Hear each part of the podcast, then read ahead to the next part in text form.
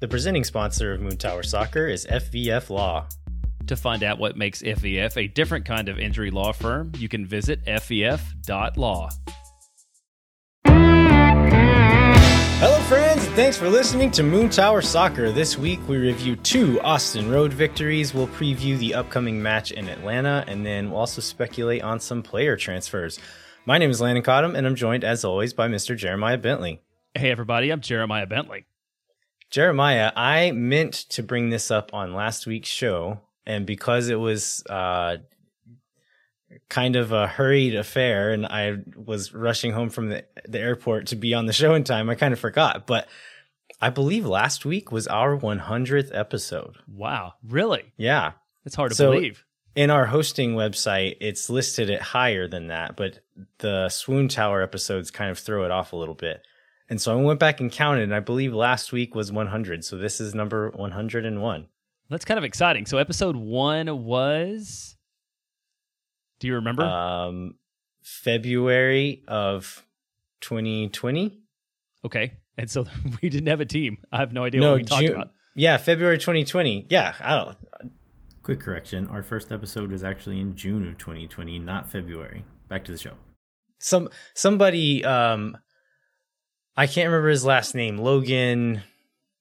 It's not one of Los Logans that's over, that are always at Hop Squad, but another Logan that is in Los Verdes said that he and a friend are driving to Colorado this weekend, and because our episode was late, that he was going to make his friend listen to the first ever episode of Moon Tower Soccer. it's like, why would you do that to to anybody?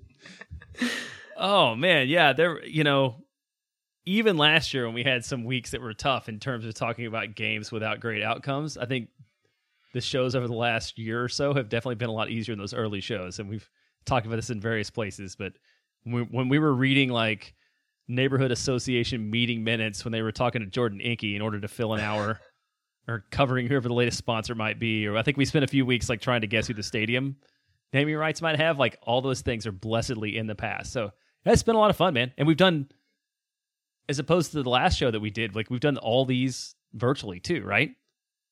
Uh, yeah, we have because we started the yeah the independent show during the pandemic, or I guess the early like maybe we did some of those together, but I think almost all of them are virtual, which is wild.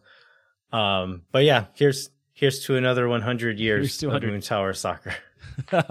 Maybe not 100 years. Here's another 100 shows at least. I said years and I meant it. um, all right, let's get into some Austin FC news. So, Brad Stuver was nominated for the ESPN Humanitarian of the Year. I saw this come. I saw this this headline come out, and I was thinking like, oh, okay, like uh, there's quite a few people on the list or whatever, and then checked it and was like, no, no, there's four people nominated, and Brad Stuver is one of them. Yeah, four people across every professional sport in the United States. I mean, it's him, Anthony Barr of the NFL, of the Minnesota Vikings, Albert Pujols of the St. Louis Cardinals, and Karl-Anthony Towns of the Minnesota Timberwolves. I mean, this is not like a, you know, a little a little MLS kind of deal. Like it's the entire world. Well, not the entire world, but it's like the entire country of American sports, which is pretty exciting. I can't imagine there's been a ton of soccer players that have even been up for this. Yeah, no, I, I would be shocked if there was another MLS player that had been up for it. So it looks like the ceremony is Wednesday, July 20th. Who's on Austin's schedule at that point in time? Because I believe I read that they were hoping to be able to go to the ceremony. We played Dallas on the 16th and then the Red Bulls on the 24th. So uh, it would be pretty amazing if if uh, Brad and Ashley got to attend and then got like actually won and got to go on stage at the ESPYS. Like that's a big deal, and for Austin FC to be represented on that, like that's amazing. That is a huge deal. And it just, I mean, we've always known that they were wonderful people and have done a lot.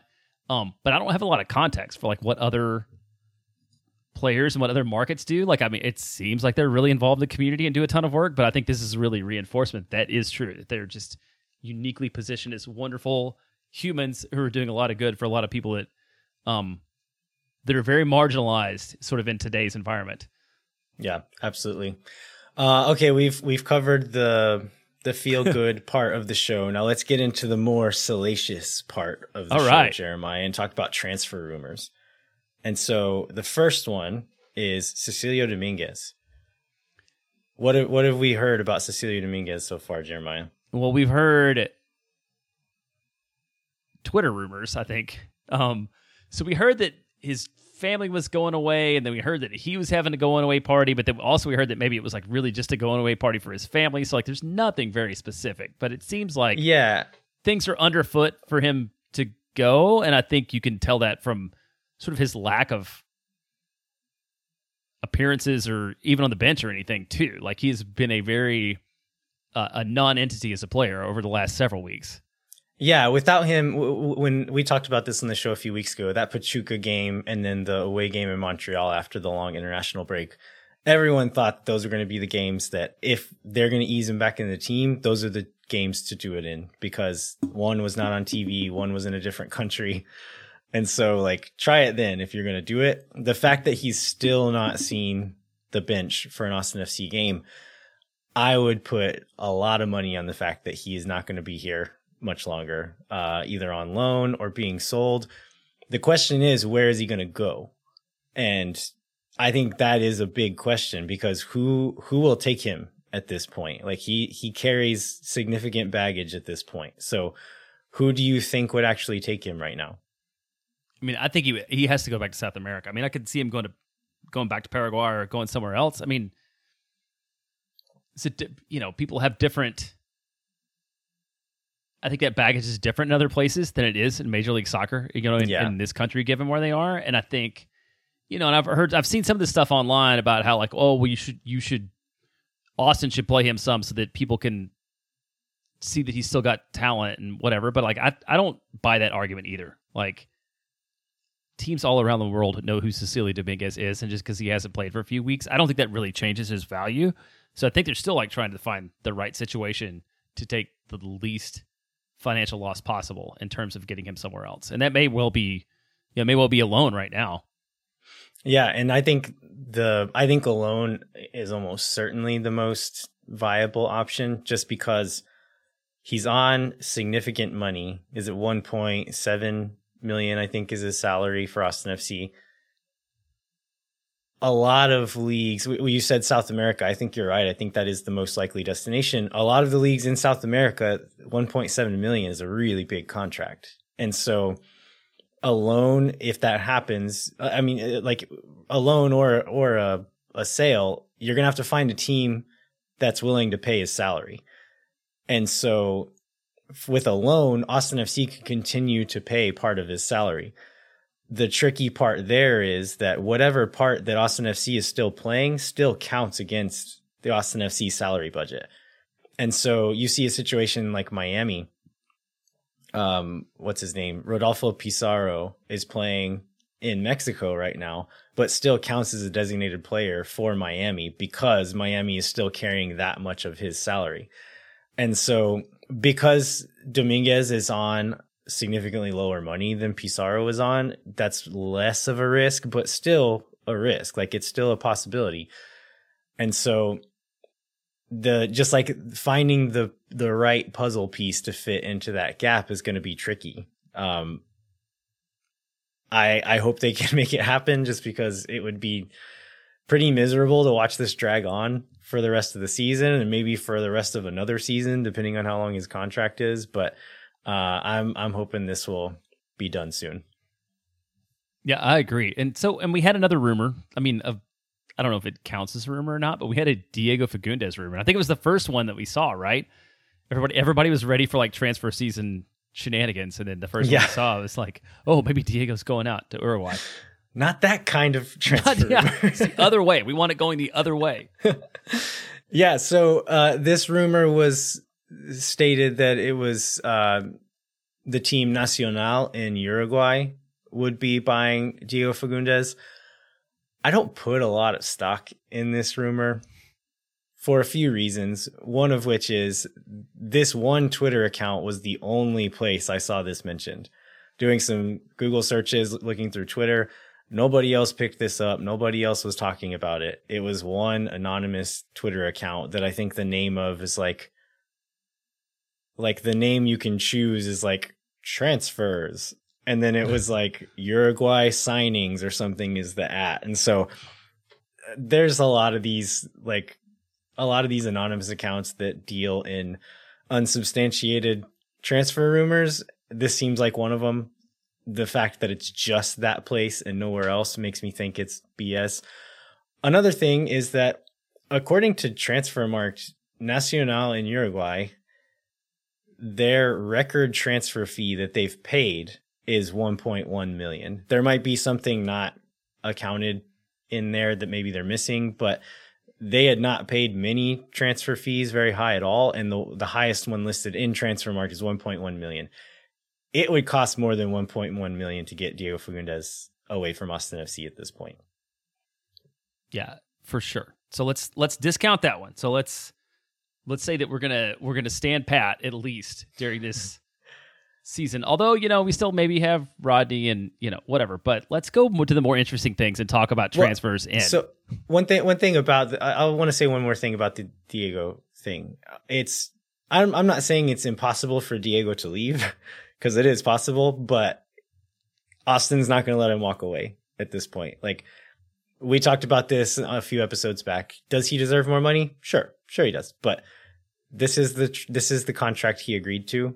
Whenever that contract's up, he holds all the chips. Like the ball is in Austin's court. Like pay the man or he's going to leave. Like that part is true. But the fact that he's going to leave right now for no money is not true at all. So yeah.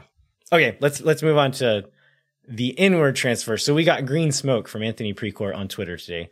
Austin FC fans will know that that means we're going to be announcing a signing probably tomorrow, uh, as as history has taught us. So, no names have officially been attached to this, but there's one that's been floating around Twitter very prominently, uh, to an extent that it's almost it's almost got to be this guy, right? Yeah, it's the only because there's this name and there's no other names. It's not like there are three, two or three different guys right. being speculated about that we're all sort of scout. I mean, scouting is a very loose thing because I know somebody mentioned that we've all, we've all watched like one YouTube highlight video about this guy at this point, and I think we will probably have more to come later once we know. But yeah, let's let's talk about this rumor. Yeah. Okay. So the name is Washington Corozo. Uh, Corozo is a 23 year old Ecuadorian winger. He's currently at Pumas in Mexico.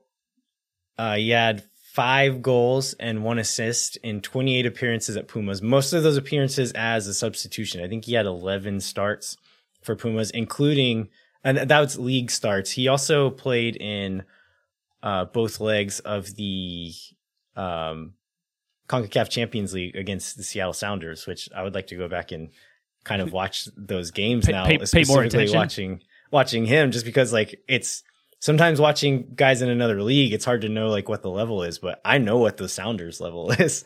And so if we can watch him play against the Sounders, you have a pretty good idea of what the guy looks like. So I'll definitely be doing that if uh, if it ends up being this guy. Um, Kevin Morris posted this on Twitter, and he says some quick Transfermarkt math puts Washington Corozo at about one goal per 256 minutes for Pumas in Liga MX, mostly as a sub. That's certainly not bad. And then for reference, he adds Cecilio Dominguez, our top goal scorer last year, was one goal per 340 minutes. So 256 to 340. Um, it's not, it's not numbers that's going to stand out and be like, okay, this is going to be the guy. He's going to be the man on the team. But those numbers to be like one of the guys fighting for a spot in that attacking line, like it's pretty good, especially for a 23 year old playing in a really high level league like Liga MX.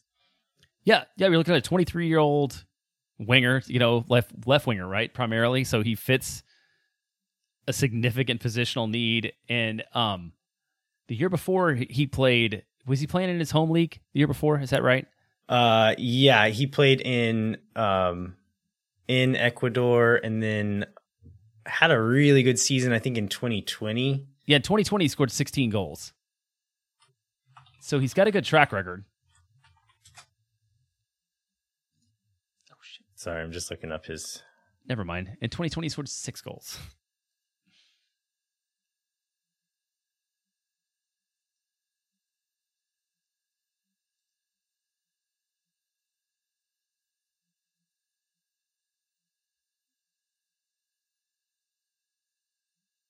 Oh no! So yeah, so in he comes from Independiente del Valle. Um, that's where his like um his academy team is. But then he was playing in Peru in 2020 and had eight goals in 28 appearances that season. And then it looks like seven goals in 34 appearances total for Pumas. So again, a young player. Um, looking at kind of the reaction online of Pumas fans, I mean, take take it with a grain of salt what fans of Liga MX's team say about players that are leaving, because I think you can find whatever opinion you want generally. Um, but yeah, I, I like I don't know if this is the guy. I don't know that we should expect him to come in and save the day and like we're definitely winning MLS Cup, but it is like a a definitely a bump up in level at winger depth, which is something it seems like we need right now. Um, yeah. when we're playing a 17 year old central midfielder at winger is the starter most games, like this is a, this is a, a, a step up in level for sure. Yeah, for sure. Like it's a young talent um, who's had some success. We we don't know money wise exactly what it's going to be, but I imagine he's not going to cost a ton. I mean, Transfermarkt has him at uh, like 880k as his value. So, but I, mean, I think not? he's out of contract, and so I don't know that we'll necessarily be paying a transfer fee. Um, in any case, uh, I saw uh, Jorge Iturralde, who is I think he's a Leon fan. Sorry, Jorge, if this is wrong, but I think he's a Leon fan, but pays attention to Mexican soccer for sure uh, he's not excited about this guy, and he was he was saying his if we sign this guy as a DP that he's going to be pretty upset about it. I don't think a guy of this profile would be a designated player for Austin. Um, I would guess like TAM level maximum, just because if you look at guys like Romaña, Valencia, guys that we brought in from uh, from South American teams paid a transfer fee for and we know what we're paying those guys and we those guys aren't DPs, like I think we can keep this guy below DP level as well. So I'm not super concerned about that. I I too would be concerned if this was a DP signing.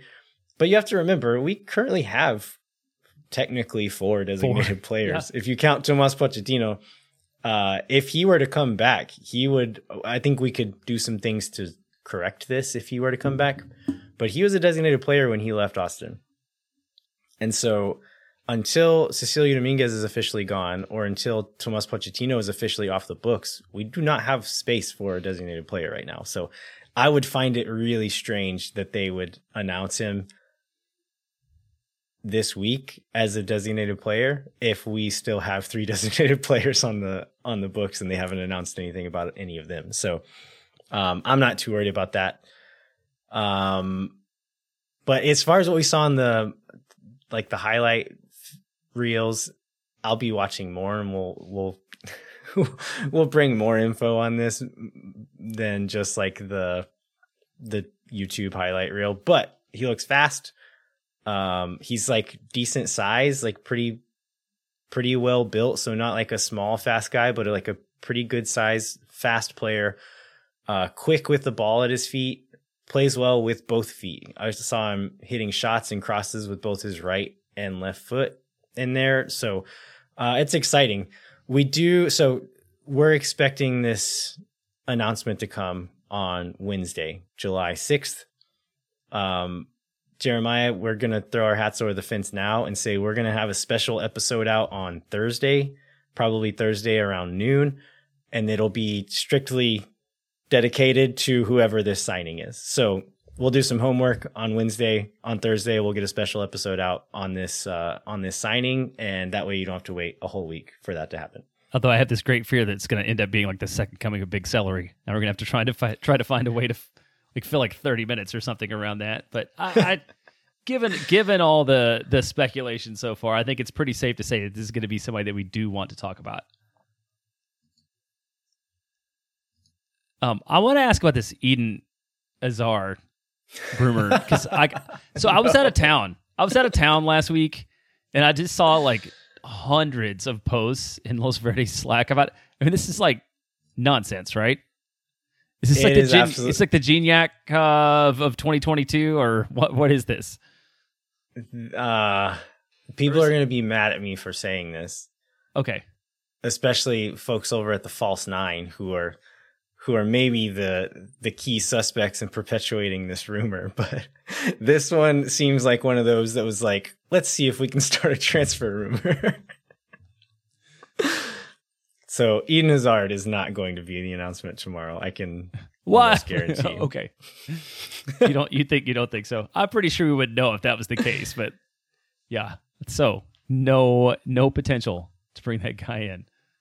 Uh, One other we saw was Christian Ramirez. Uh, he played for um, Minnesota United and Houston for a while. He's been over in Scotland, had a really good season in Scotland last year. And there was one publication in the UK linking him to Austin FC. But again, it's one of those where I did not see this written anywhere else. It was pretty much like everything was like Christian Ramirez might go back to MLS. And this one article chose to tag us in it for whatever right. reason. I was going to say yeah, it was, only, it was only connected to Austin FC through the fact that they tagged Moon Tower Soccer in the uh, and the striker maybe or was it just us? I don't know. I can't remember, Yeah. but in any case, this does not seem likely. And also, like, I just can't see us signing another striker right now. I think maybe in the off season we'll sign one, but I think right now we're the guys we have are the guys we're going to have. Yeah, among the holes in this roster, this is not one of my primary concerns. We're Yeah. getting we're getting plenty. We'll when we'll get into this with the games this week, but we're definitely getting fine production, especially compared to last year out of the striker position. All right, so let's move on to the Charlotte match. So this was the first of two away wins for Austin FC this match week. Um, looking at the lineup for this game, I guess we should say, yeah, the, the it ended up one 0 with a Danny Pereira goal, but Danny Pereira was not in the starting eleven for this game, which was a little bit surprising for some, I think. But Josh Wolff said, I think this was in the post game press conference.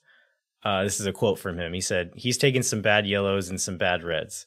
I don't think it would have been right to put him back in to start this game. We've got a competitive group and we've been grinding, and the last game was a grind as well. So I thought Felipe did a good job with Alex in there making it difficult. Pepe came in and showed a little responsibility, maturation, and obviously his quality. Danny said this in an interview after the game as well that like he said, yeah, like I've I let the team down and I needed to make make it up to him. So um, it seems like they're all on the same page there. I, I think it's, I think it says something that that Josh is like willing to sit a guy, a guy that's been one of his better players this season, uh, and essentially kind of punish him for for making bad decisions.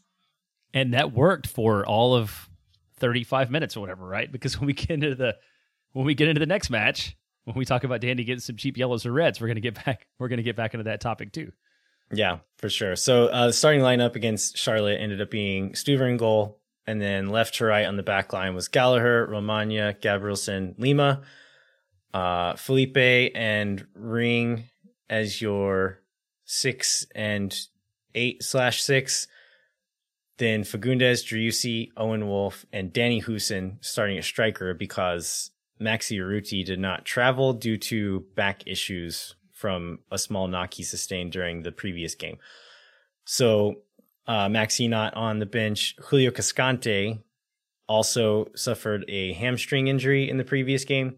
And so he did not travel, was not available. That left us with just Kip Keller on the bench as depth here, um, which we ended up needing because Jhohan Romaña came out with a head injury. They said that he took a knock, and I think I know when it happened. There was a a long ball that he jumped up and knocked heads with. Uh, I can't remember which Charlotte player it was, but knocked heads with someone, and they both kind of went down. After the fact, it was told that he passed concussion protocol at the moment, then again at halftime, and then in the 50th minute of the game ends up coming off, uh, and they have to put Kip Keller in for the rest of the game. And he was devastated to come off, wasn't he? yeah he looked really yeah he did not look it all in a good place to come off. Did I? Okay, so this is going to be kind of graphic, but didn't he barf on the field? Uh, that's what was reported. I did not Okay. see it, but I, did, yeah. I didn't. I didn't see either. I was watching this from New Mexico on like my laptop, so I didn't have the best the best view of the thing. But yeah, he was. It was. He was definitely not in a good spot when he came off. Yeah, so uh, we do not know what his prognosis is. He did was not available for the next game either, so we'll see what what that looks like. Um, but anyway, this game was a little bit. Uh, I don't know. How would you describe this game? It was. This is one of those games, and we've talked about this before when we've like watched games with our family. Maybe you're not into the sport, and this is not a good game to try to convince like my uncle and cousins that soccer's and MLS are like a wonderful competition because it was. I don't know. That was pretty bad overall, all the way around. Yeah, so uh, it like I think Charlotte felt like 2021 Austin in this game. they had most of the ball. I think they ended the game with 64% possession. They got into some pretty good possession uh pretty good spots in possession, but didn't have the quality or the creativity to finish any of them off, which again sounds like Austin and had some like major horseshoe of sadness vibes going on for a lot of the game. Yeah, they did. And who was it? Uh, was it Swiderski? Like somebody after the game said, like, "Oh, we totally dominated this, and I can't believe that we lost it." In the post game from Charlotte, I think that's who it was. Um, like Yeah. I don't. I mean, they were better on the night, but like I don't feel like either team was very good. So I feel like saying that they dominated the match was a little bit of an overstatement. I think possession wise, you can say they did. Um, they had still only had nine shots and only forced two saves from Stuver. Um, that not including one that went off the post that was almost in. So I, you could say that was a decent one. They played 16 crosses in. Um, do you know how many of those crosses connected with a Charlotte player directly? Uh, not very many. Three, Zero. zero. Okay. Brad Stuver caught eight or nine of them. I was counting on my rewatch at least eight, it maybe more, but not touched them, not punched them away, but caught them. Eight or nine of the 16. So not great. Like the Joswiak, I think is that right winger. He did got into some dangerous spots. Uh, but yeah, just not not a lot of creativity. So I think Austin was um, maybe a bit fortunate in that regard. But they went on on the road against a team who has been really hard to beat at home. They had lost one game at home, is that right? I think the very first one they lost against the Galaxy, and since then had not lost at home. And Austin played a like a gritty, stingy game, capitalized on a chance when they got it. And like that's what good teams do. It, it wasn't the prettiest game, but it's what good teams do to keep collecting points throughout a season.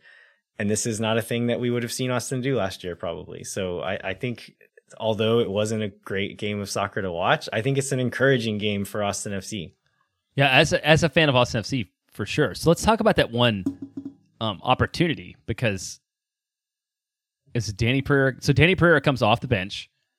Yeah, in the, In the uh, what, 50, at 59-13 is Yeah. the mark on the clock. And I think about two minutes later is when he scores this goal. And this goal maybe one of his first touch. No, I think he was involved in the build up there, but uh, yeah, it was a rocket of a goal. So it um, Ring ends up dummying a pass into the box. Uh, it gets kicked out of the box. It falls to Lima. Lima lays it off to Pereira um, at the top of the box. He had Driussi open there a little bit further away, which like I know in hindsight you say like yeah he did the right thing, but in that moment I would be thinking like play it to Driussi, but um yeah goes to goes to Danny at the top of the box. He takes takes a touch with his left foot. Nobody steps to him quick enough, so he has time to kind of repossession onto his stronger right foot. Lets it rip. It knuckles into the top left corner, goes off the crossbar, down onto the turf, back up off the crossbar, and then into the goal. yeah, it was a so two things about this goal. One, like the X goal on this one is 0.03, which shows that it's maybe not the greatest attempt. This is one of their only five shots on the night, right? And then two, is that is that the farthest out we've scored a goal? Like in my recollection, because I mean it's it's well outside the 18 at that point. Um, I can't Um, think of one from farther out, but also I have a short I feel memory. like maybe uh, as far as like official measuring, maybe it would be, but the one that Driussi scored against Houston, I don't. How do you measure that? Because he hit it far post, and so if you measure it from where he hit it to where it goes into the goal, I think it was further. But if you just measure it to the goal line, it maybe wasn't further Okay. out. Okay, that's probably true. And this was probably pretty much from the middle of the field too. Here, Pereira's goal, more or less. Yes, slightly slightly off off axis to the left there, but like yeah, top of the box, pretty dead on. So the this goal, looking at kind of what Austin was doing tactically in this game, this goal starts off with um a tactical idea that Wolff has implemented more this year to get the team playing a bit more direct at times. So whenever the usually the six, like whoever the deepest midfielder is, receives the ball from wide, a lot of times their first move will be to turn and look to switch the field either to a winger stretching stretching deep like in behind or to the fullback that's pushing up. So the ball falls to Danny after a throw in, and this is I think his first touches. As soon as he receives it, he immediately turns and finds Lima out to the right, who plays it forward to Wolff. And then whenever Wolff receives it approaching the box, he's got four guys crashing the box on the far side, plus Lima kind of floating behind him for like the safe outlet pass, and then Pereira trailing behind that late arriver who ends up receiving the ball. Um, but this is a thing that like this more direct play that I think we'll see in the Colorado game as well. I think we've seen it at home, some more moments when to look for a direct option. But I think on these these road games, this is a thing that we've seen different where it's it's not going five at the back and parking the bus. It's just being a bit more pragmatic in this possession game and trying some direct direct movements instead of trying to like pass it around all the time so that you can keep a slightly more reserved shape but still take some chances with these longer balls. Yeah, and that overall is something that uh, we've noticed, right? Is like Austin is not winning a possession game as much in matches, and they're getting they're getting good outcomes from the from those, like this one and, and some other ones that are that are recent. Yeah, absolutely. Um all right, is there any other moments we want to talk about in this game? I know we have a lot of game to talk about here. Yeah, I don't. There was not a lot of game that excited me. I think after giving up on Nick Lima like two weeks ago, I felt like he had a really good game. The game the pre the previous match, and I felt he was really good against Charlotte too. So maybe he's whatever kind of funk he was in, or whatever bad run of run of form he was on. Maybe he's sort of turning it around because I thought he looked really good in this one. Yeah. So uh, yeah, one one thing I will say about the fullbacks there. So looking at um how the midfielders were playing to start off with, with Pereira off the field, Ring was the deepest midfielder. Felipe floating back at times as well, and may, maybe not playing as far forward as Ring would in that same position. Uh, but when Danny came on, he was the lone six, and the same thing we'll see in the Colorado game.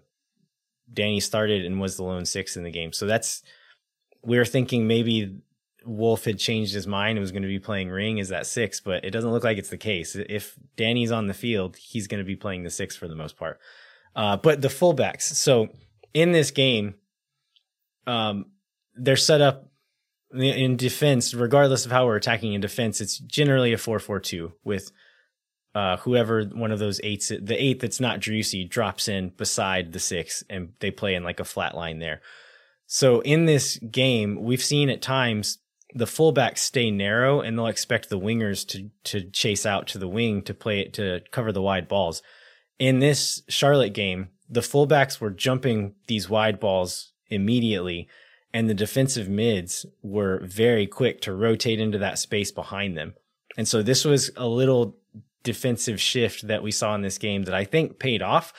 And Austin in general, especially as we went on into this game, and Charlotte was getting cross after cross after cross and had the ball and were working the ball around.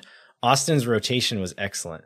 And to to be able to do that, to have the the persistence and the just like the grit to do that and stay organized in those moments. Because whenever they're passing the ball they're trying to disorganize you try to move you around.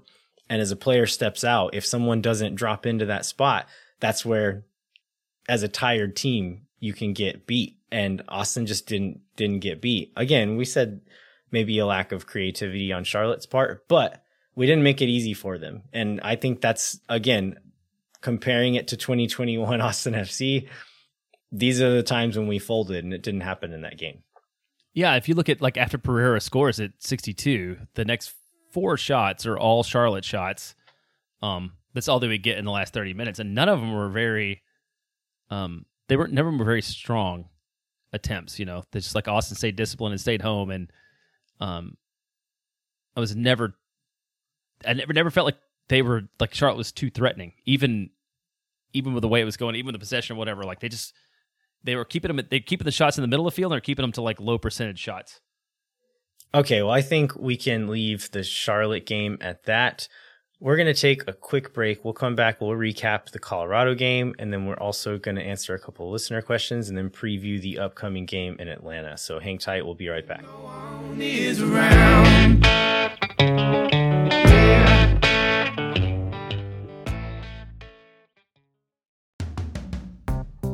right, Landon, let's talk about Austin Daily Drop. And this time you will not be trying to shovel in uh, dinner while, while, I, while I do this one because we don't have Wellhausen around to sub in. So, Austin Daily Drop is a gathering of the local news stories that uh, Austin broadcasting veteran Chris Mosier finds impactful and interesting, served up as a quick daily digest. The Austin Daily Drop covers everything from city government to local business to sports, live music, dining, everything else in between. Uh, you heard Chris Wellhausen say that he is a recent convert and doesn't miss, miss an episode now. You should be like Chris and listen to the show. The pod is dropped uh, by 8 a.m. Monday through Friday. Usually runs between 8 and 10 minutes long, which is the length of a short commute or a short shower or about how long it takes either of my kids to eat dinner so they can go back to playing video games. Give Chris 10 minutes and he'll give you Austin. Jeremiah, we are doing another ticket giveaway thanks to Sage Wilson Property Group for the next home match. To enter, you can go to moontowersoccer.com, then click on the free ticket giveaway in the top navigation bar, or click on the link in the show notes and fill out the form. This is made possible by Sage Wilson Property Group. So if you or someone you know are in need of Sage real estate advice in Austin, talk to our friends at Sage Wilson Property Group. And as always, Moon Tower Soccer is brought to you by our friends at FEF Law, the official injury lawyers of Austin FC. FEF is a different kind of personal injury law firm dedicated to community, transparency, and client education. You can go to FEF.law to find out what makes FEF a different kind of injury law firm and why understanding your legal options can dramatically change the outcome of a case. Once again, that's FEF.law.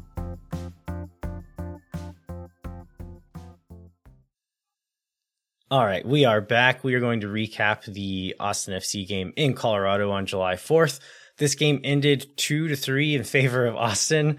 It did not look like that was going to be the case after about 22 minutes, did it? No, I just I was in a really bad spot.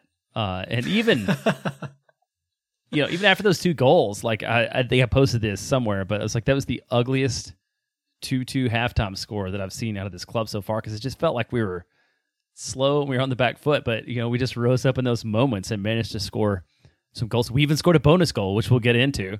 Um, Maxi Urruti did it, you know, so nice he had to do it twice um, in the second half. But I, yeah, early in this match, I did not feel very good. This did not feel like a repeat of the Den Verde performance from last season.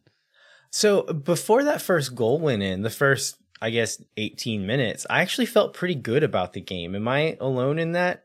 Or did you start feeling bad before then, or were you feeling nervous already? I feel like we I feel like we've looked a little sloppy. Like I was not I don't know if I was I would get depressed and more depressed as the goals came in from Colorado, but did not feel like they were playing very crisp or clean. Um even even from the opening, but you did? Well, I I think there was some encouraging signs the fact that I mean, we were keeping the ball, which again is the thing that we haven't been doing on the road. Maybe we shouldn't do it. um, but the press was was being pretty effective as well, and we're forcing Colorado just to play long, hopeful balls, which I guess really is like one of their strengths. Is like they're happy to play those, just like okay, there's pressure in the back, we're just going to launch it, and then hope for a second ball, and then for a fast guy to get in the end of it, which it, in the end is maybe a, a, good strategy for them to go with because it worked a few times. Um, but we were keeping the ball, we were moving the ball, getting into decent spots, uh, and then maybe being shaky at moments as well. But I didn't feel terrible about the game until the first goal, really. Okay, so I, I, I felt like that maybe early on. I'm willing to agree with that, but there was this Abubakar header at 15. Yeah, that I feel like could have had a good attempt, a good had a, good, a better attempt, and then Danny gets a yellow card at 18, and like those are sort of my first memories of the game, which were both before the goal. Yeah, okay. But I was like, I was so, and then I was like super frustrated with Danny because it was really dumb from that point forward. That's what I, that's what I started like worked into my depression about maybe how this was going to go.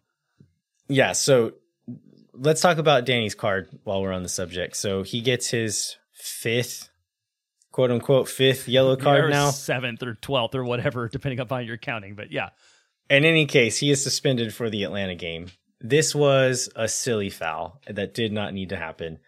Uh, it was a kind of a soft one, but whenever you put your hand on a shoulder of an MLS veteran, like a guy that's been in the league, a smart player like Mark-Anthony Kaye, you give him the opportunity to go down in a moment where he really had nowhere to go, which was what makes the foul silly to begin with, right? Like just hustle back and keep pressure on him. No need to grab him in that moment. He grabs him. Kaye knows he's got nowhere to go, feels a hand on his shoulder, goes down, gets the yellow. Like, is it slightly soft? Are there refs who maybe wouldn't have given it? Sure. But I think it's fair. Like, I don't think we have any reason to to argue with this yellow card. I think that's it's on Danny. Like, he needs to be smarter in that moment. Yeah, I totally agree. And I, in the moment, I was like, oh, you know, Kaye makes everything he can out of this, but why not? To your point. That was just it was like a smart veteran play on his part.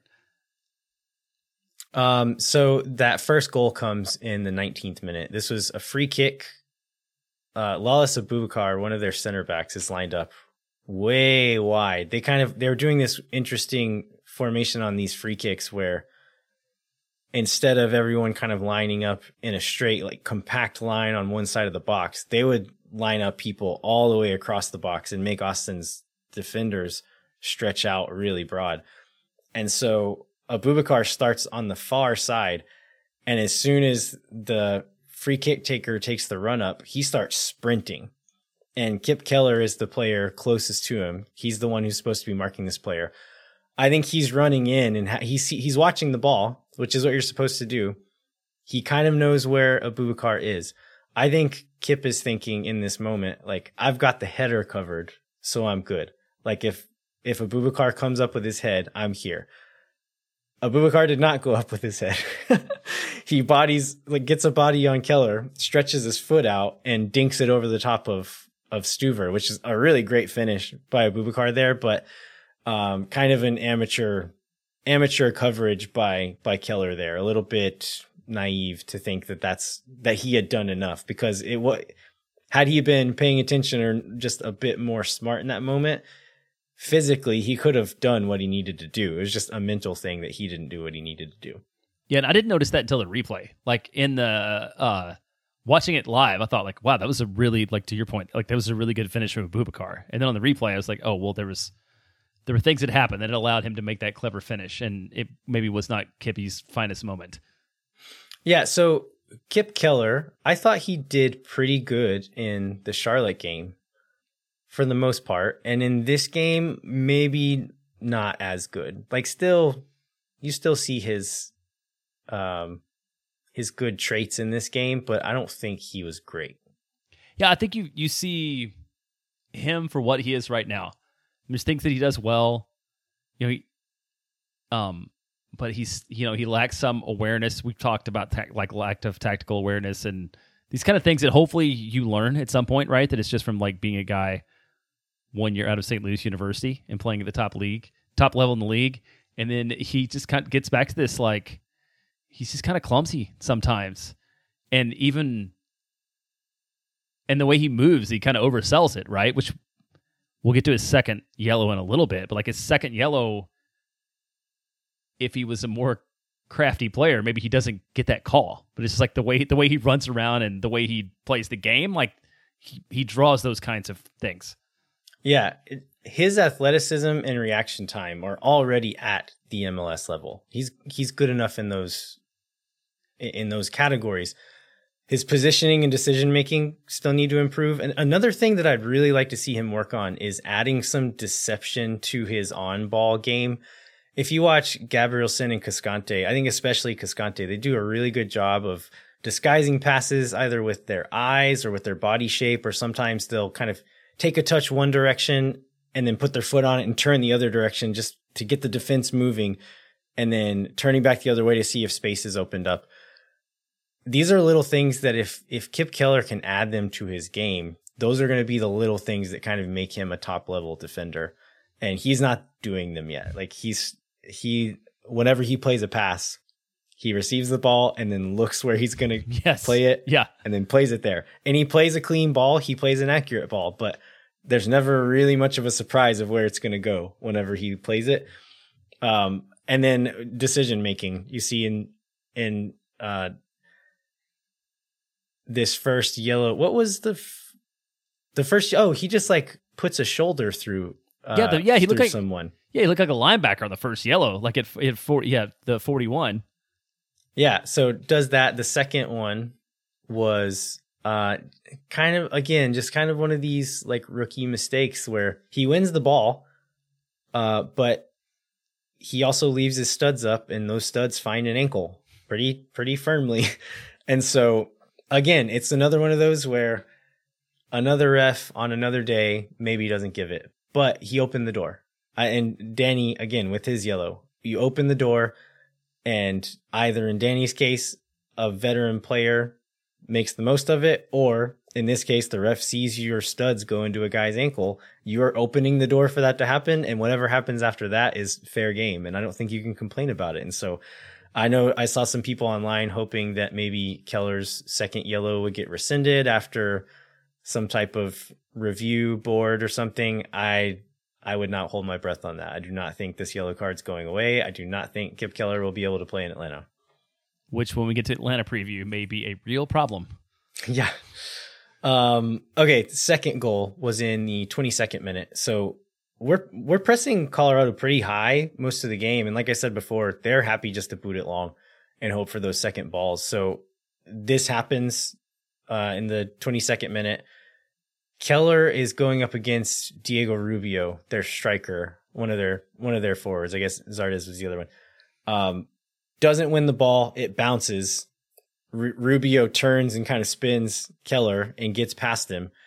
And so Gabrielsen and Jimenez are the only players back at this point. Diego Rubio gets gets to the ball, plays it forward, and at that moment, like when the ball bounces, Keller doesn't win it and the ball bounces. At that point, Gabrielsen either needs to step really hard and try to win that ball in the air, not let it bounce again, and just head it up in the air and to give himself time to drop, or he needs to start dropping more aggressively because he sees Lewis on rushing. He doesn't do either of those things. He just kind of continues to like backpedal at a medium pace. And so when Rubio plays that ball, Jonathan Lewis is a fast player. And so he turns and starts chasing. Jimenez is also chasing, and Lewis just leaves both of them in his dust.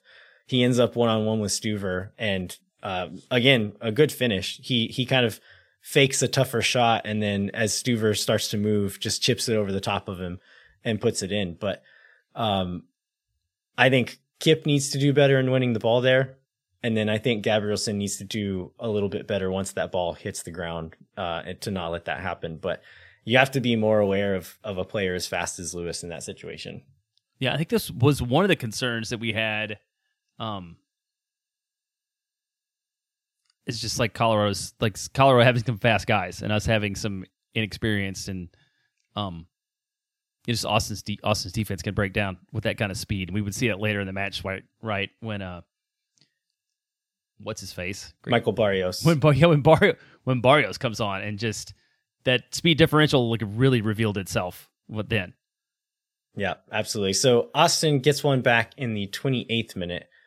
Uh, Ethan Finlay scores this one. So, like I said, in these road games, Austin has been looking to play a bit more direct in general. I talked about the midfielders hitting those long diagonals, but the fullbacks, I think especially the left back, both Kolmanic and Gallagher have been looking to do this a lot to play to Finlay or to Wolff on that right wing. Those have been like Diego's game is kind of to receive the ball and turn in. He'll make those runs and we're playing playing those balls to him some as well, but usually he's looking to come in and receive the ball and the right wing, Wolff and Finlay will usually look to kind of push on that side. So Finlay gets the start here. Uh, Gallagher receives the ball and turns, looks to hit a long diagonal pass to Finlay, who's making a run. I think he probably hit it a little short. Either it was he was aiming for Urruti and just wasn't accurate, or he was aiming for Finlay on the backside and just hit a little short. So Danny Wilson, their middle center back in their back three, he was there, but he just kind of ducks under the ball, thinking nobody was behind him. He's like, "Oh, I'll just let the keeper catch this one," and so he ducks under it. Austin Trusty is there, but he was thinking that Danny Wilson was going to play with his head, so he doesn't really have time to adjust, and probably doesn't see Finlay continuing his run there. So neither of those guys touch it. Finlay gets on the end of it. He's one on one with the keeper and just dinks it over the keeper and finishes really well there. So, um, a, a slightly lucky play, but uh, good on Gallagher for just trying something, and then good on Finlay for not stopping his run whenever it looked like the Colorado players were going to win it. And this is the kind of stuff we wanted to see out of Finlay, right? That we haven't for so long. Is this like direct action, or that we hadn't seen, I guess, since his like uh, he scored like two goals in his substitute appearance early on against yeah. Miami. But you know, it's just like he seemed very ponderous on the ball, and this was like a really uh, well well positioned and well played shot from him. Clever finish, good to see. Um, I think his dad made sure everybody knew that he he's. We shouldn't be surprised by this. And he scored 52 goals in his MLS career and was also a, a national team player. Yeah, I again, I think a lot of people look at Ethan Finlay as kind of a scrub, but the guy has played really well in his past. So uh, let's just hope he can keep it up for Austin. Uh, second goal for Austin comes in stoppage time in the first half. Driussi scores this one. So Driussi makes a really good bending run into the box. This is like dying seconds. Probably the I think they they got kickoff and then they blew the whistle. Um, but Gallagher again plays a really nice ball in from deep as Driussi makes that kind of bending run right into the middle of the box. Driussi lets the ball kind of fall across him. He could have easily taken it on his head, but just like the angle he was at, I think he he knew that it was just him and the keeper as the ball was falling in front of him. And so instead of taking it on his head, he just kind of turns and lets the ball fall across his body and then side foots it past the keeper. It was a really like really classy finish there to to be able to take it across his body like over his head and then still place it like that. Like it just shows the quality that that guy has. Yeah, so two two thoughts on this. I mean, Jon Gallagher is involved in both these assists, and he makes uh he made MLS Team of the Week for this match too. Like are these two lucky plays, or are we seeing like good continued maturation of Jon Gallagher? Is I guess question one. Not lucky. Um, I I think there's lucky elements to the first one, but you make your own luck. Like it's one of those things. Like you have to try stuff. It's not always going to come off, but they were looking for this pattern of something that was working, and Gallagher saw it was on and tried it again, and it worked. And so. Uh, I like. I don't think we can expect Jon Gallagher to get two assists every game, but it's a thing that I think he's being asked to do and is executing on it and, and putting balls in positions where they're dangerous for forwards to get onto. So yeah, I, I think it's you can give credit to Jon Gallagher on these. And is there some way that the fullbacks are set up or the way that they played in this match that led to that, that leads to these kinds of assists or this kind of offensive involvement? Or is this just Gallagher playing to his strengths in Wolff ball?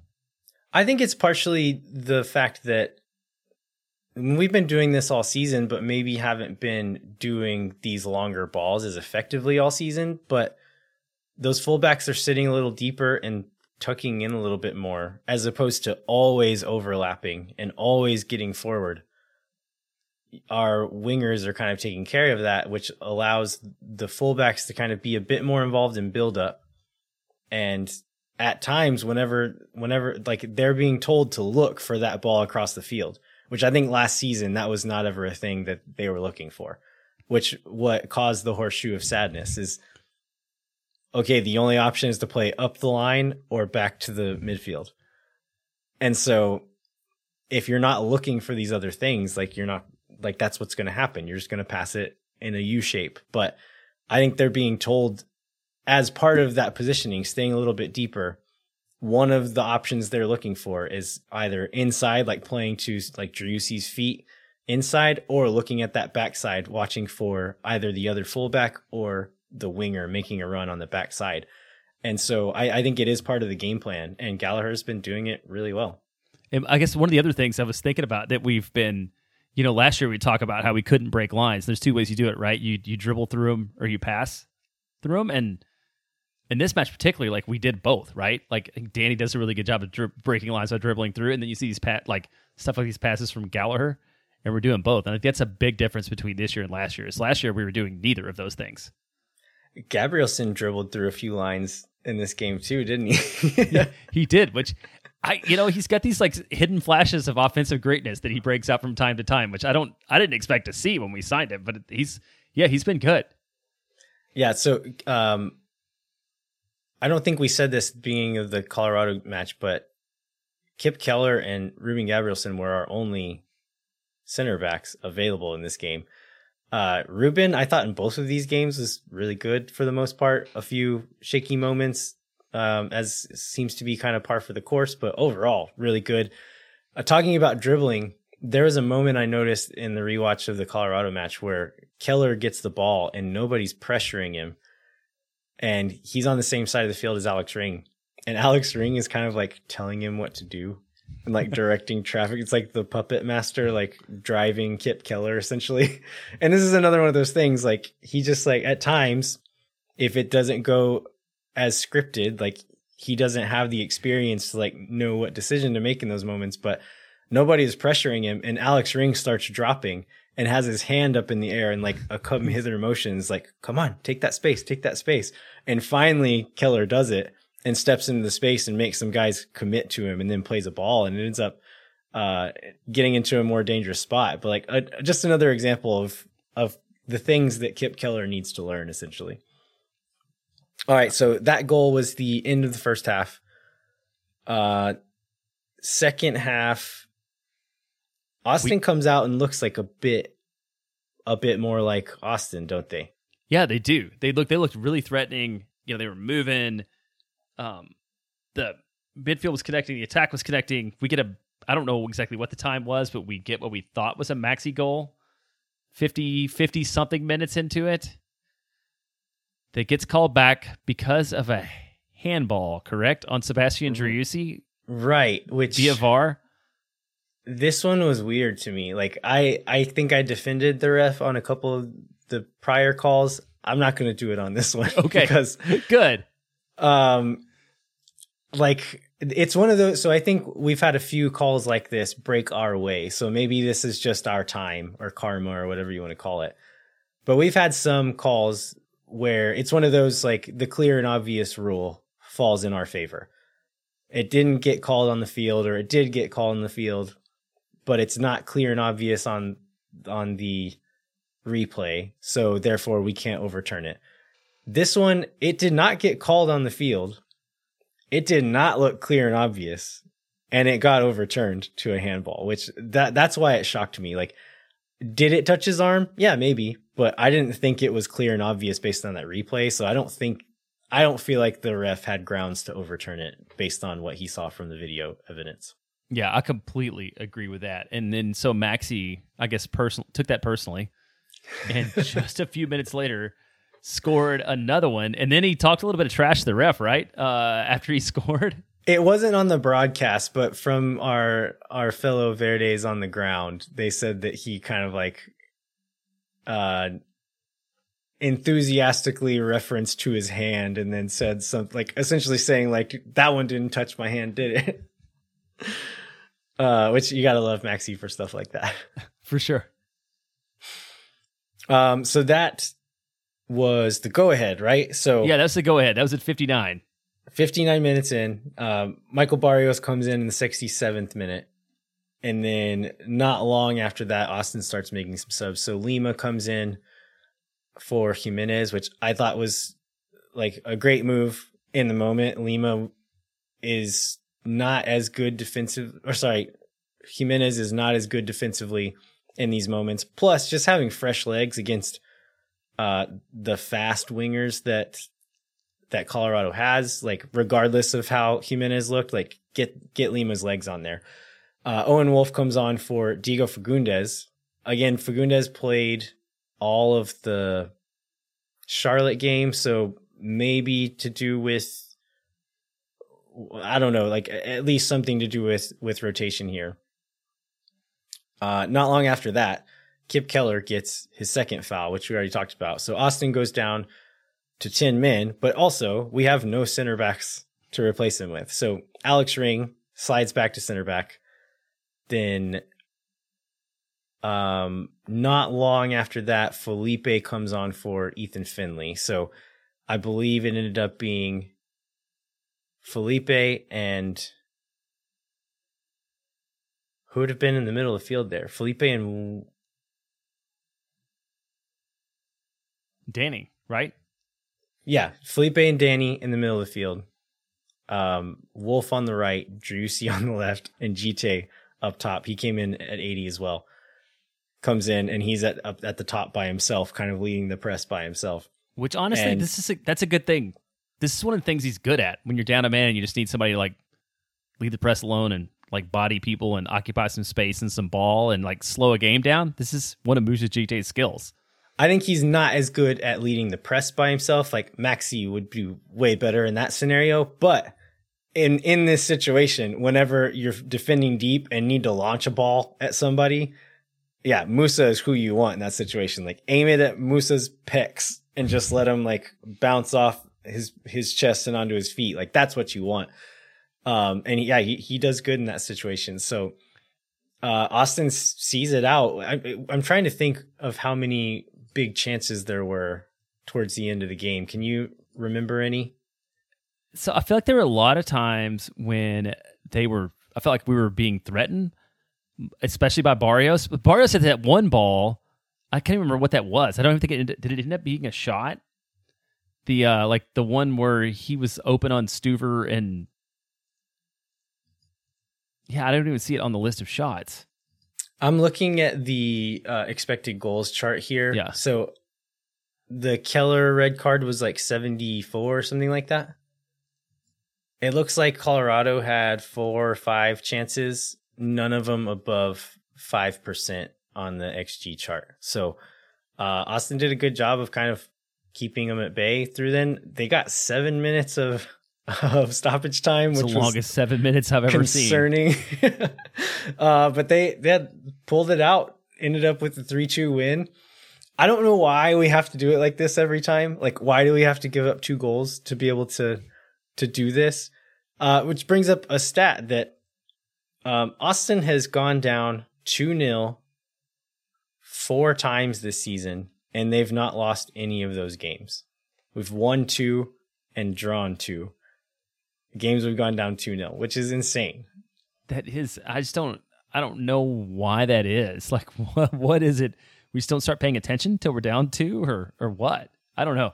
Or it's just hopefully, hopefully it's a random statistical anomaly. I would like to not go down 2-0 if we could do that. Like, let's score Yeah. first and make it a little bit easier. Plus, if we score first at home, we all get Pluckers wings, and who doesn't love that? i've never taken i've gotten the card but i've never actually gone to pluckers i actually never been to pluckers period Oh well, we- we've been to Pluckers, but I've, n- I've never actually redeemed. I've never redeemed a card at Pluckers. They're wings. They're fine. Don't trash the Uh, sponsors. uh anybody any, or anything else we want to cover before we jump into the rest of uh the patreon questions and the atlanta preview No, I think we've hit on everything. I mean, I think getting those two wins, you know, this is a tough stretch on the road. So getting getting six points out of all three matches is good. And I think we, we talk about Atlanta. We could talk about how it's good that we already have the six in the bank because going beyond that, it's challenging. But to be sitting second in the West on 34 points after 18 matches, when at this point last year, after 18 matches, we were on 16, you know, so we've more than doubled our point total year to date. And we've tripled our goal output year to date. I mean, I think we should just take a moment to appreciate exactly how much better this club has been in the 2021 version of it. Yeah, the table is very encouraging right now. So we're two points behind LAFC. They have 36, we have 34. Then third place, RSL is finally on the same number of games played as us. They're five points behind us. LA in uh, fourth place is seven points behind us. Dallas is also seven points behind us. So like it looks good. We could lose one game, maybe two games, and still be in second place potentially, which is that's a good spot to be in. And then another thing I was looking at last the last two seasons, the playoff line has hit at 48 points. That was the last team that got into the playoffs was at 48 points. So Austin now with 34 points, we could go the rest of the season averaging less than one point per game, which is that puts you at like bottom of the table level. The Kansas City is at 0.84. Uh, I'm not going to do the math correctly here, but I think we could probably get 0.84 points per game for the rest of the season and still make the playoffs, which is a great spot to be in. Um, all right, should we jump into some a couple of listener questions, Jeremiah? Yeah, let's take them because we've got one legitimate, um, straightforward soccer question and one question that uh, Patreon subscribers will get to ask. Let's stay on the theme and answer this second one first. So this one is from Shizzy on Twitter, and they ask, "My dream is to attend a home playoff game at Q2. What place do we need to finish to secure a home game?" Do you And know that- you know the answer to this that one? place right? is fourth, fourth or higher. correct. Yep. Fourth place guarantees us one home game. Uh, after that is essentially just the highest seed, right? So it would depend on who wins on the other part of the bracket that we go to. So it's kind of up to up to fate. But the higher we get, the more likely we are to play at home more. But four guarantees us one game. Yeah, and like you said, we're now. Of course, we've got one. I guess we've played one more game than LA Galaxy, who's sitting fourth, but we're seven points clear of them now, Yeah. so we're in Um, good shape. All right. The other question comes from one of our, our favorite question askers, ATX Burkamp Lover 6969 420. Which who I asks, think is Devin, right? It is. I didn't know if he wanted to say his name on the show, but I guess we would just say first Okay. name, then it's fine. Okay, yeah, gotcha. I mean, how many- How many bird camp lovers do you do you know too? Like I feel like that, that may be a giveaway. uh, who would win in a fight, a grackle or a magpie? Jeremiah, I did a little bit of research to answer this one, but it sounds like you did a significant amount of research here. I did more research than I wanted to know, and I feel like this is the kind of question somebody asks us just to like make us do homework to see if we'll do it. So let me give you my less educated answer, Okay. and you can give me your very educated Okay. answer. So I looked up average size of each of these birds, and we're in danger of getting into some Monty Python and the Holy Grail territory. But there are multiple species of magpie, including an Australian one and an American one. I'm using the American version of the magpie, uh, which is on average larger than a grackle. And so the magpie has the weight advantage here. I think of grackles as like kind of the city bird and magpie is like a mountain country bird. And so it maybe be two fighting styles as well. You you think that they may be tougher? You think like uh maybe, Maybe, just like- tougher in different like, ways. street smart. You're is that what you're thinking from from Yeah, a grackle will like will pull a shiv out of its sock, whereas a magpie will maybe um I don't know be more of like a just like straight up bare knuckle boxer. I think it's that's probably that's probably okay. And the other thing that I did not know before is that grackles and magpies are from different families of birds. Grackles are icterids, while uh, magpies are corvids, which are also cr- crows are also the same thing. did not know that. I got really excited. It's not a thing I would have even thought about, Jeremiah. yeah, who knew? I just thought they were both black birds. And then I guess apparently magpies has this reputation for being like. So this is what I read about. I was like trying to look at aggressiveness for both of them, and so magpies have this uh, ill-received reputation for being swooping, attacking birds, which apparently only happens during swooping season, which is a little like a not that much of the year. Um, and so they are also food stealing birds. they are food because birds. they have a nickname which is camp robber. That's good. Some Okay. people call them camp robbers instead of magpies. But I so I guess the thing that I would so I'm gonna go grackle, just on this aggressiveness thing because I feel like a grackles are aggressive all the time, nonstop. Like they're loud, they're tenacious, they won't quit, and I feel like magpies have like a season or a time when they're gonna like go after it, and then you're gonna kind of back off afterwards. And I feel like like the grackle just does not have any quit in them. So Grackles grackle 24 7, 365. Absolutely. As anybody that's ever been doing HEB knows, grackles grackle all the time. So although being smaller and being lighter, I feel like just like the raw tenacity is gonna pull the grackle out on top. Well, if you want to be like Devin and make us answer stupid questions like this, then you can go to our Patreon. You can find the link in the show notes or on moontowersoccer.com and become a member there. Uh, let's jump into our Atlanta United preview, Jeremiah. So give us a quick history lesson. Yeah, so Atlanta started playing 2017. They've always had great attendance. They originally played at an outdoor stadium called Bobby Dodd Stadium, um, named after Georgia coach Bobby Dodd, I'm guessing. Uh, moved into Mercedes Benz in 2017, won a title in their second season, um, led by one Joseph Martinez, who had one of probably one of the greatest seasons in league history. But then after 2018, Tata Martino left, and they've kind of not been nearly as good since then. Over the last what three MLS seasons, they've seen a real downfall. Yeah, Josef Martinez has rarely been healthy since then. They sold Miguel Almiron after that season, and as much attention as Martinez got, and he was the one scoring the goals, I think Miguel Almiron was the best player on that team, and they didn't really find a replacement for him like they thought they were going to. And then the coaching change after Marti- uh, after Martino leaves, they never got a coach in that really fit their style again. Yeah, who came? in? Frank was Frank de Boer the next one.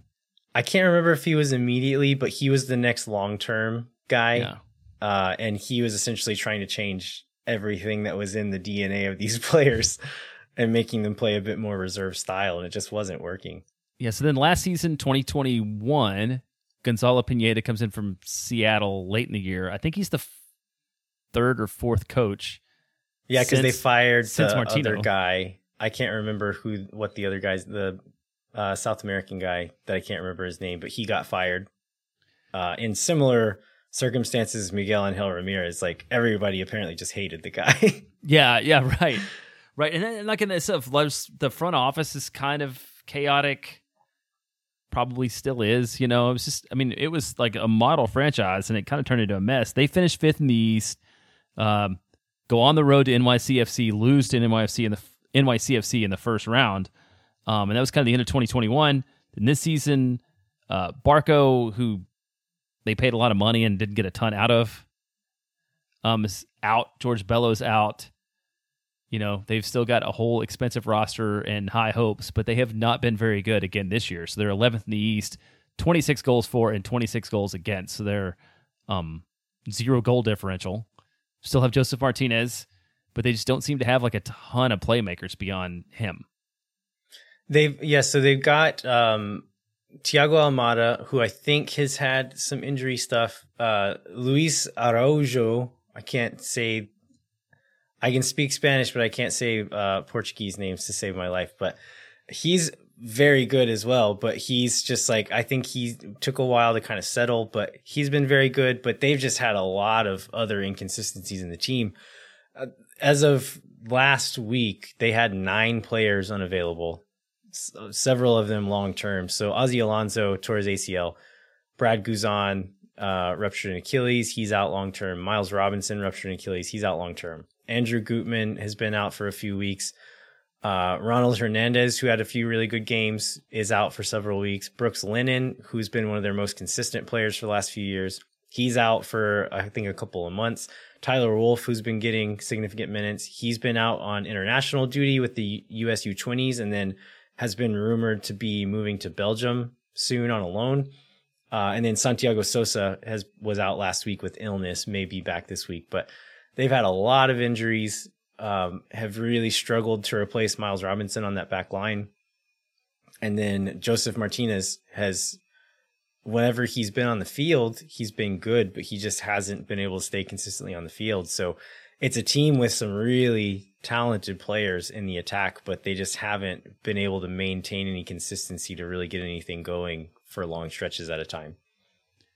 So, all that would lead one to believe that Atlanta is a team ripe for Austin to squeak out some other kind of result on the road. But we got to kind of look at Austin too, right? And we're not in a great position either with um, injuries, suspensions, and we're playing Houston on Tuesday. And at some point, this schedule congestion has to catch up with the club too. Yeah, so Austin's missing players include uh, Danny Pereira and Kip Keller, who are both suspended on cards. Julio Cascante, uh, who has a hamstring injury, you would guess wouldn't be back by Saturday if it's a hamstring thing. Like hamstrings just don't get better that quickly. Uh, Jhohan Romaña was out with the concussion um, concussion protocol for the Colorado game. He could potentially be back, but as we learned doing research with Matt Besler last year, I think the rule, like the concussion protocol rule, says like seven days or however many days after the last symptoms. And so he would have essentially needed to be completely clear the day after the Colorado game. Or no, not even then, because that was on Monday. So that was, it was in the Charlotte game. So if he was clear the next day, then he could potentially be ready for Atlanta. But like, there's that's a good chance it. that that's yeah. not happening. Uh, Jhojan Valencia is still recovering from meniscus surgery. I would expect he'll be back soonish, but still probably two or three weeks. And then Freddy Kleemann, who would have been maybe the emergency call in, like we saw last year, um, he was on loan, but he ended up tearing his ACL, is out for the year. And then Maxi went down and had to come out of the game in the Colorado game. It looked like it was uh, like Wolff said in, in the post game press conference that he was hyperventilating. I saw the medical team like kind of with their hand on his wrist, like check, like counting his pulse or something. And then they were giving him oxygen on the field. So you would hope that's just kind of a short term thing and that he would be back, but maybe not. Um, I'm less worried about the striker one, but midfield and the back line is a little concerning. Very much so. So, what do you? Because I've seen you opine this on Twitter, like because I know some people were thinking we play three at the back. One, I mean, some people were like, "Oh, well, let's just punt this game and then we'll like rally for Houston," which I don't see I don't see Josh Wolff doing. I don't know. What do you think about that? I don't I don't think we have to punt games this year. Like we have enough good players that like last year punting a game meant playing like not playing the same players every week, which we had to do to have a chance in any game. And so by making subs, you were essentially giving up on a yeah. game. Yeah, but you're and bringing in Aiden, Aedan Stanley and Manny Perez and yeah. yeah. Yeah, it's crazy. Like we can still put out a decent lineup, although we'll be playing somebody out of position. Uh, I think Chris Bils said that he wanted to see Gabriel's like a back three essentially, Gabrielsen in the middle with Lima and Ring on either side of him. I would rather stick with the back four and put Ring at center back. That way you're playing one player out of position as opposed to two players out of position with Lima and Ring playing center back you're playing one guy at center back who's not used to playing there. Um, and then the rest of the team is like not that hard to pick, really. I think you rotate Lima back in to start on the right.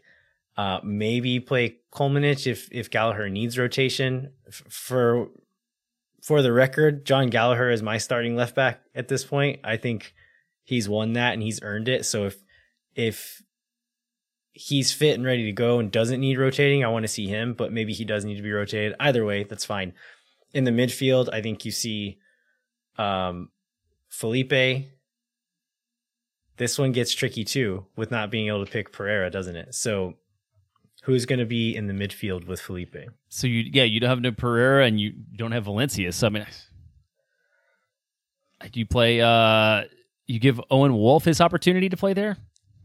Yeah, that's not a bad shout actually. I I think that's what I would want to see. The alternative would be to move Fagundez inside and play Wolff and Finlay wide.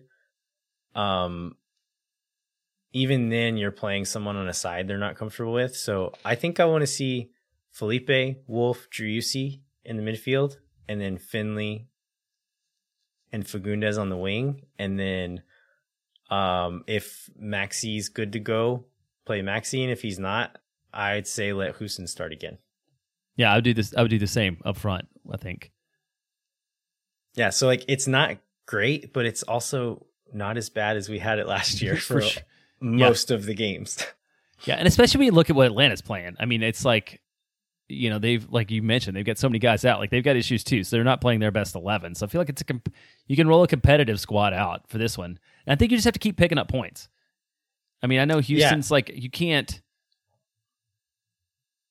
you just can't give up on a match for the potential of like something else in three days right? Like you take it one game at a time and put to roll out your best 11 and pick up some points here and if that means you don't you know you're not as good against houston then you play the best 11 you have then on tuesday yeah, and like Felipe's not throwing a game. Like right, right. He's he's not as talented as some of the other guys in the field, but he's not throwing a game. Ruben Gabrielsen's not throwing a game.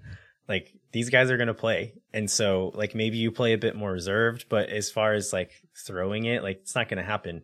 But it is it is really nice to have the luxury of having won these recent games because we're looking at this stretch of road games as a really tough set of games and the fact that we've gotten six points out of it so far. If this Atlanta one doesn't go well, it's less of a moral hit to like the the psyche of the players than it would have been had we lost those two games and we're going into this game with a depleted roster. Yeah, I mean practically speaking, you get blown out against Atlanta. You entered this match in second place in the West. You ended this match in second place in the West. Yeah, I mean that, that that's the good. That's the good good thing about banking these points early. Yeah, and then you you go into Houston. We're gonna have Pereira and Keller back. Uh, maybe not all the players will be back, but that's already like a decent set of players to choose from just with those two guys back for Houston. So um, it's really like, yeah, I, I don't. We're in good shape. Even if this Atlanta game doesn't go well, we're in good shape. All right. Anything else on that game? No, I think we've covered it. I'm looking forward to seeing what we pull out here. Um, I'm going to be at this game, Jeremiah. I'm going to Atlanta. Ashley and I are going. My parents are going to be there.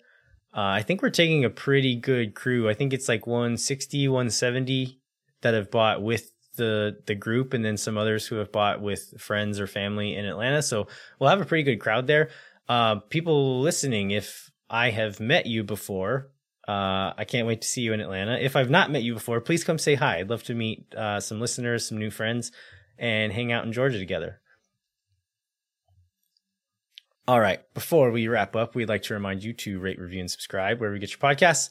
And then if you want to c- continue the conversation, come find us on Twitter at LVAHero87 and jbentley underscore ATX, and then at Moon Tower Soccer on Twitter and Instagram.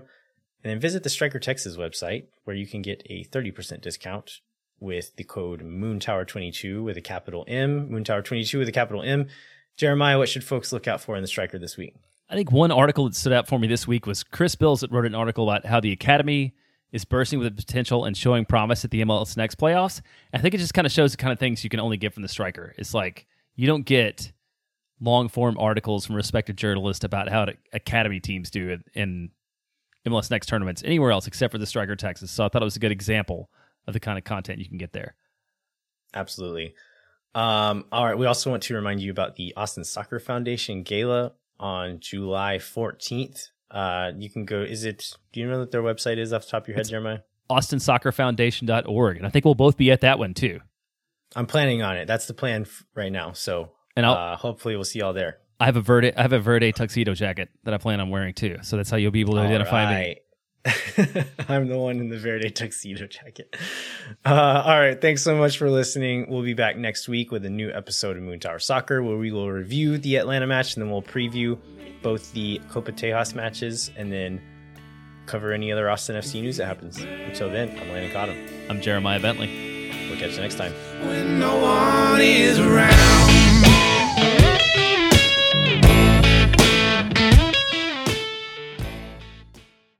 When no one is around. Think for nothing, you never. La gente. Oh my God.